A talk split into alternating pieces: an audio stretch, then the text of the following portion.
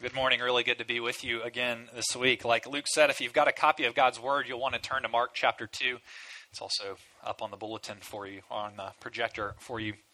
You may know that Mark is the shortest of the four Gospels. It's only 16 chapters long, and it's very fast paced. Uh, in, in the Gospel of Mark, Jesus is constantly on the move. In fact, you'll notice that the transitions throughout Mark are often signaled with the word immediately. Jesus is always moving on to the next thing in the book of Mark immediately. Mark really highlights the urgency of what Jesus came to do.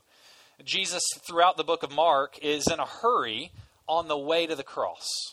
He, he's constantly focused on, on what he came to do to bring forgiveness to people through his death on the cross and through his resurrection a few days later. We see the cross really come into focus at the end of the book of Mark, but from the very beginning, we get glimpses of what some theologians call the shadow of the cross, or the looming prospect of Jesus' death. It's as though Jesus is constantly aware of the cross and what's about to take place even early on in his ministry. And we see such an instance in our passage this morning as Jesus offers a man forgiveness, the shadow of the cross really looms large because uh, uh it's going to take the cross in order to offer this forgiveness that Jesus wants to bring this man. Jesus knows this, but he offers this forgiveness anyway. He offers it to anyone who wants it. To see what I mean, let's look at Mark chapter 2, verses 1 through 12. Mark chapter 2, beginning in verse 1. And when Jesus returned to Capernaum after some days, it was reported that he was at home. And many were gathered together, so that there was no more room, not even at the door. And he was preaching the word to them. And they came, bringing to him a paralytic carried by four men. And when they could not get near him because of the crowd, they removed the roof above him. And when they had made an opening, they let down the bed on which the paralytic lay. And when Jesus saw their faith, he said to the paralytic, Son, your sins are forgiven. Now, some of the scribes were sitting there, questioning in their hearts, Why does this man speak like that? He's blaspheming. Who can forgive sins but God alone? And immediately Jesus perceived in his spirit that they thus questioned within themselves. And he said to them, Why do you question these things in your hearts? Which is easier to say to the paralytic, Your sins are forgiven? Or to say, Rise, take up your bed and walk? But that you may know that the Son of Man has authority on earth to forgive sins he said to the paralytic, I say to you, rise, pick up your bed, and go home. And he rose and immediately picked up his bed and went out before them all, so that they were all amazed and glorified God, saying, We never saw anything like this. Let's pray. Father, we are so thankful for your word, thankful for the way that it shapes and forms who we are, thankful for the way that it shows us Jesus in all of his glory and beauty, and all of his love and compassion. And we pray that we would see him that way this morning, that we would see Jesus and that Jesus would set us free. We pray this in his name. Amen. So last year there was a blog that I would check out every once in a while, and it was a blog entitled Mundane Faithfulness. And it was an online journal of a woman named Kara Tippett. Some of you have probably uh, trafficked uh, across this blog. But Kara used this blog to really document her battle with cancer. She was in her mid 30s when she was diagnosed with cancer, and she used her blog to really convey hope and love in the midst of what was a, deep grief uh, and, and, deeply challenging time in her life. And Kara was a wife, and she was a mother of four small children, and it was always a bittersweet experience to read her blog. Uh, there's nothing really that can sober a person like coming face to face with mortality. Reading Kara's writing sobered me because it forced me to think about how short life really is. I was forced to think about what death looks like because she would post pictures uh, of the challenging days that she had on her blog. I was really invited to turn my attention uh, to what's really most important in life as I read her blog. And these posts got especially sobering toward the end of her life. And she died last year at the age of 38. And reading her blog gave me perspective. It reoriented me to what is important. Anne Lamott, who's an author, points out that uh, the perspective that dying friends can bring in her book, Small Victories, where she says this with a bit of humor. She says, The worst possible thing you can do when you're down in the dumps or bored is to take a walk with dying friends. they'll ruin everything for you. They bust you by being grateful for the day, while you're obsessed with how thin your lashes have become and how wide your bottom. Now, reading Kara's blog kind of felt like this for me. I mean, it put life back into proper perspective. I realized that the things that I often worry about, the things that bother me most, aren't really as important as I think. Reading her blog made me more thankful for the good things in my life health, family, friends. Her, her blog invited me to change my perspective and, and to focus in on what's most important in life. From time to time, being sobered is a really good thing. It's like being shaken and, and being put back on track. And this morning, uh, our passage that we just read from Mark can have that effect on us if we understand it correctly. Has the effect of shaking us and putting us back on track. This passage that we just read is meant to sober us in some ways, to change our perspective, to get us to focus on what's most important. See what I mean? We're going to be looking at this passage under three different headings. First, we'll see what we want, then, we'll see what we need, and lastly, we'll spend a few minutes looking at the one who provides. So, what we want, what we need, the one who provides. First, let's see how this passage highlights what we want. It's helpful to get the story uh, in your mind. Uh, Jesus is teaching in a house which is likely his own home, the place that he stays in Capernaum, and the place is packed out. People are coming from all over the region because they'd begun to hear about Jesus and they came to listen to him teach. And if you think about it, it makes sense because Jesus' message was unlike anything that anyone had ever heard up to that point.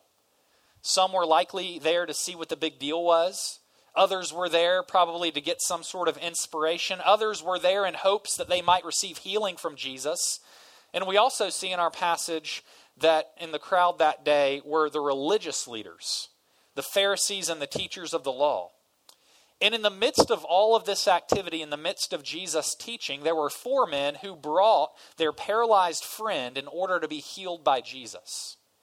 The house was so packed, though, that they couldn't get to Jesus. The house was so packed, they couldn't even get Jesus' attention. So they get desperate and they climb up the roof. Houses in ancient Israel in that day and age had flat roofs and they had external staircases so uh, these people could gain access to the roof. And so these men carried their paralyzed friend up to the roof and began to dismantle the roof above where Jesus was teaching. Now, can you imagine what this must have looked like?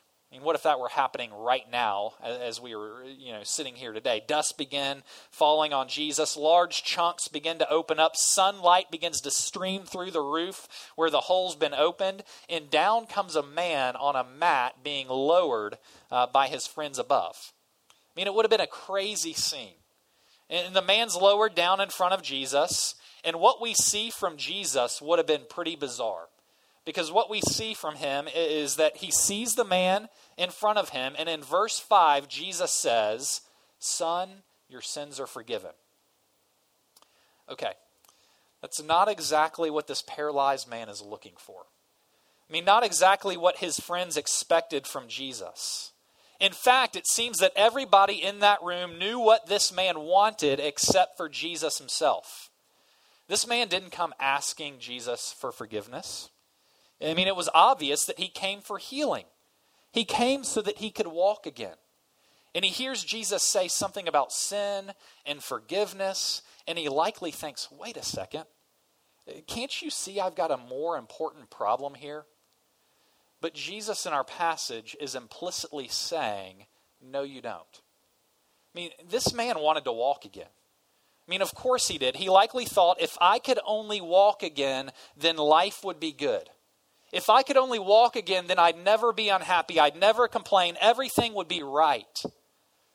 But Jesus looks at this man and says, Son, you're mistaken. The roots of your discontent go much deeper than you think they do walking won't really satisfy you the way that you expect it to.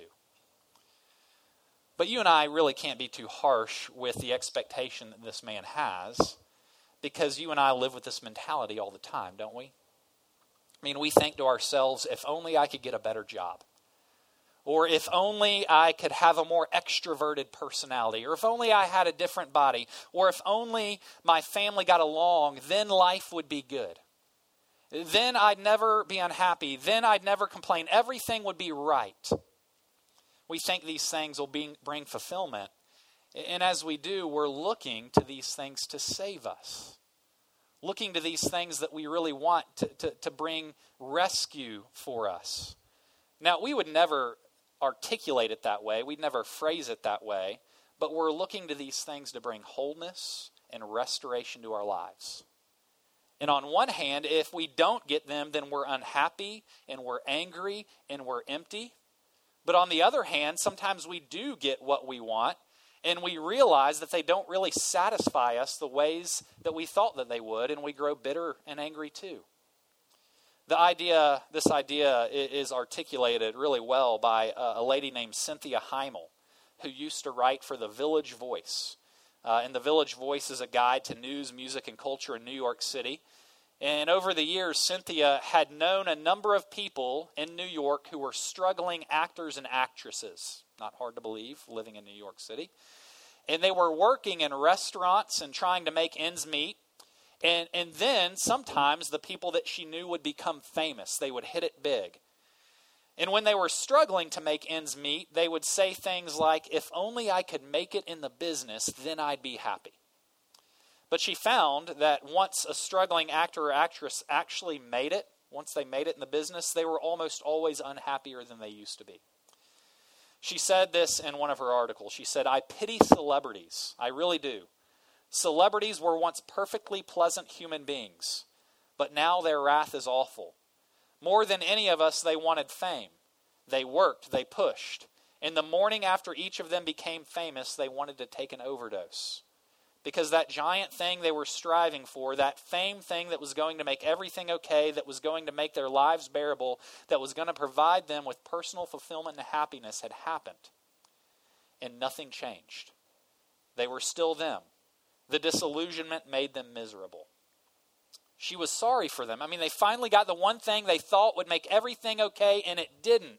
And she continues by saying this she says, I think when God wants to play a really rotten practical joke on you, he grants your deepest wish. I mean, we think we know what's truly going to make us happy. I mean, we think we know what's going to satisfy us. If we'd only have a bit more money or a thinner body or that person's acceptance, then we'd be happy. But Jesus comes, and in this passage, he tells us that our problem goes much deeper than we think it does. It goes deeper than money or body type or acceptance. We need to change the very thing that our hearts want most. It's a deeper issue. And so let's take a few minutes and look at what we really need. I mean, Jesus is the one who knows what we actually need. And Jesus handles this man's paralysis by forgiving him. Because Jesus knows that forgiveness is this man's deepest need. In a sense, Jesus is curing this man at his roots. He's giving him something that's going to completely fulfill him and bring him lasting joy. I mean, you likely know this, but according to the Bible, sin's the root of all the problems we experience in this world. I mean, relational breakdown, self doubt, disappointment, struggle, sickness, death, all of these things occur in this world and in our lives because sin has entered God's good creation. And Jesus knows that this man's deepest need is freedom from sin, rescue from the slavery that sin brings. Now, you might be thinking, did this man do something in order to deserve to be paralyzed? And it doesn't necessarily mean that because this man sinned, God was punishing him with paralysis. We can't really make that claim. That would be dangerous to say because of certain sins you do, God brings certain um, uh, uh, specific judgments upon you.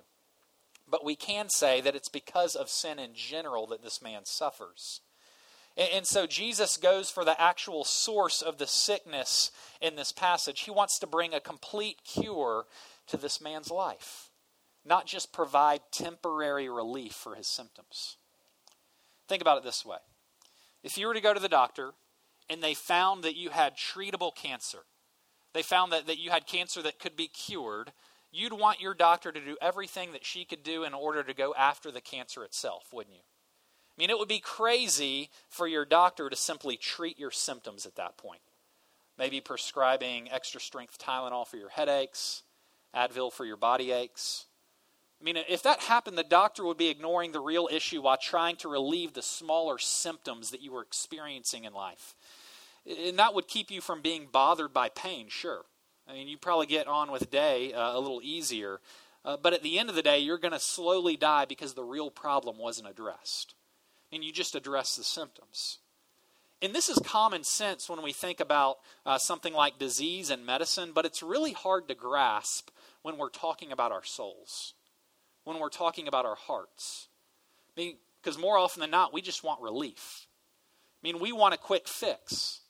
We want the symptoms to be taken care of. This man in our passage wanted to walk again. Often we just want the relationship with our family to be fixed.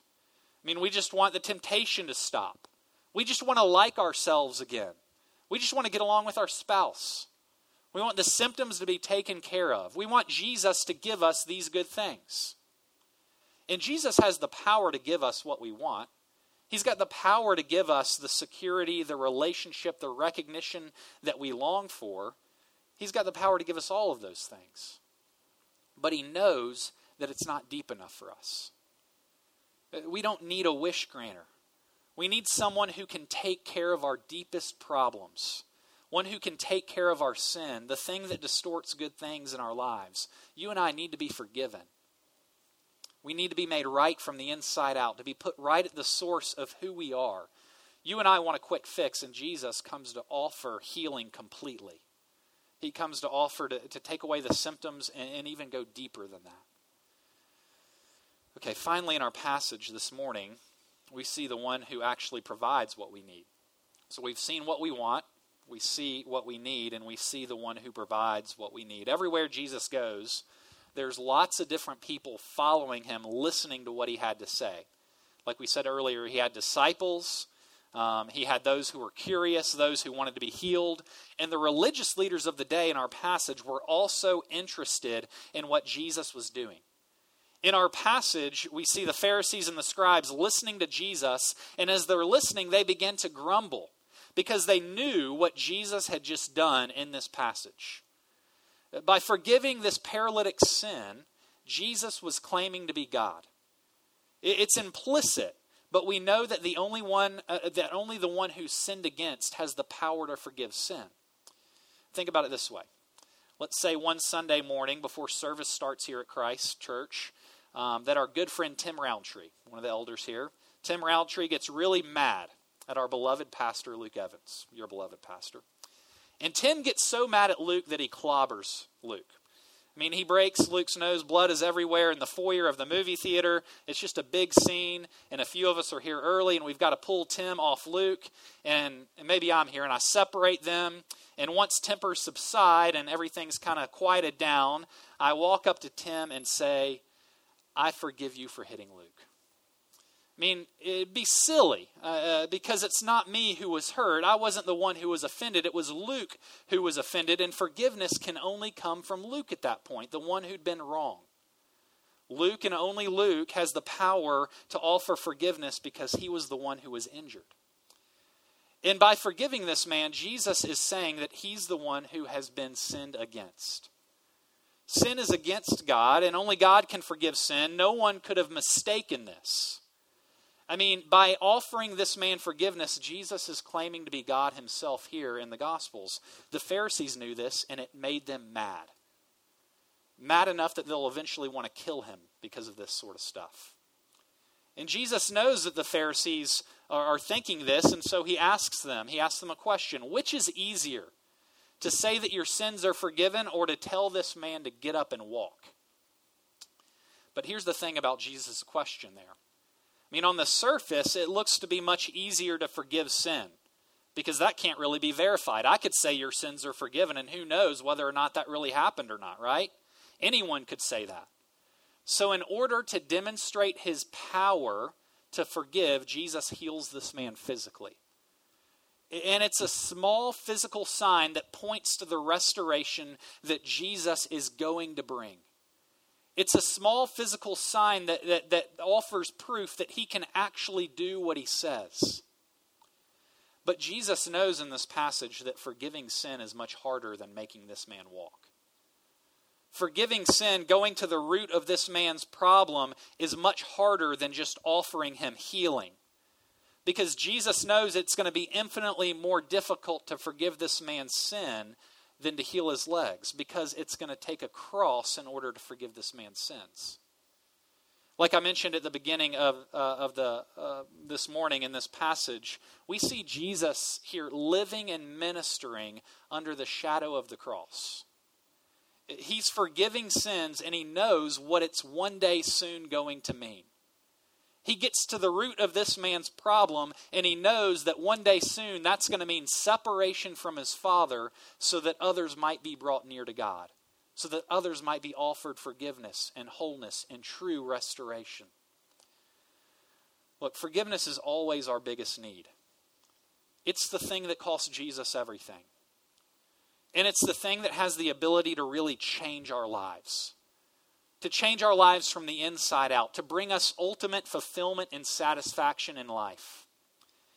This man is able to use his legs again because Jesus will soon have his nailed to the cross. This man is able to walk back to his family that day because one day soon Jesus is going to be ripped apart from the family that he has known from all eternity God the Father and God the Holy Spirit.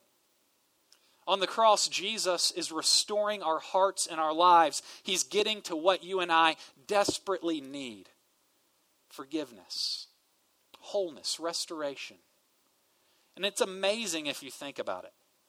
The one that you and I have offended, the one that we've offended, comes and he offers us what we need most. He offers us forgiveness.